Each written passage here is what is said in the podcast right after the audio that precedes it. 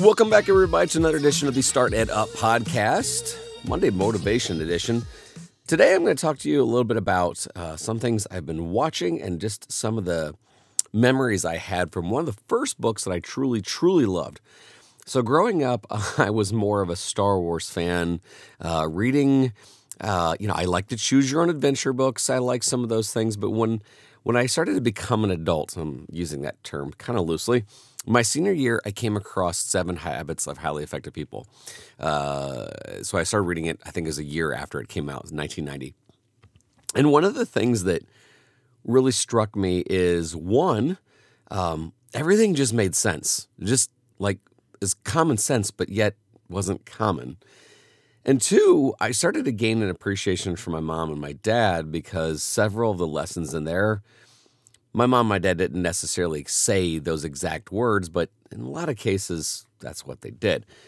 But one thing really stood out, and and and watching the news and watching YouTube and everything else lately, it reminded me of the maybe the most pivotal one that I remember was seek to understand and then to be understood. Seek to understand first and then to be understood.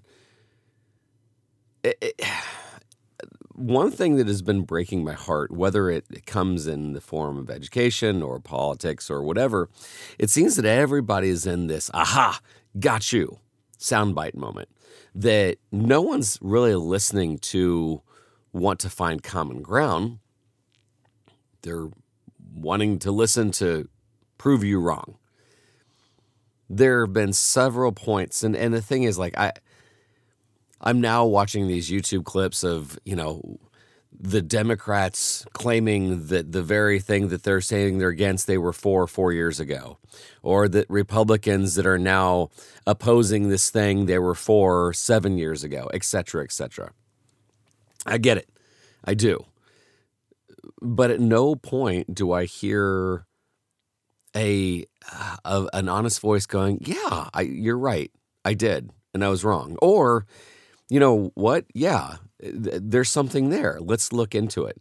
And I think this is the thing that has got me the most upset is that when I try to have a civil discourse with anyone right now uh, that that is involving education, entrepreneurship, innovation, is this.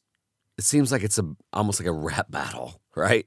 That they're looking for uh, a crack in the foundation and that they're not necessarily wanting to accept ideas, but they're wanting to prove me wrong. And in some of the cases, it's not a necessarily a right or wrong, it's just opinions. Um, not too long ago, I was listening to Andrew Yang, who was on Joe Rogan's podcast. He was giving these horrible data points on automation, what's going to do to jobs. And so I, I've been, you know, been pretty keen on this and talking about it on the podcast from time to time. So a couple people, you know, uh, saw that I was, you know, kind of supporting Andrew Yang, and they're like, "Hey, you know, how dare you? he he's wrong, and these things are never going to happen." And I'm like, "Well, I don't know if it's a point of being right or wrong. It's just a matter of taking a look into what could happen and trying to find that middle ground." So. I, I know that while I have certain opinions and while I have a desire to to have these uh, conversations. I just want to remind people, uh, whether you're on a Twitter battle or a Facebook rant or whatever, if we're going to get things done, we're not necessarily going to do a I got you and you're wrong and you deserve to be punished, but more along the lines of how can we find some solutions? How do we look at these data points and say, okay, there's something there and move forward? Anyway, in a lot of ways, that's what we do on Fridays. Uh, Jamal Crook and I have a crucial conversations. That's on when that's on Fridays.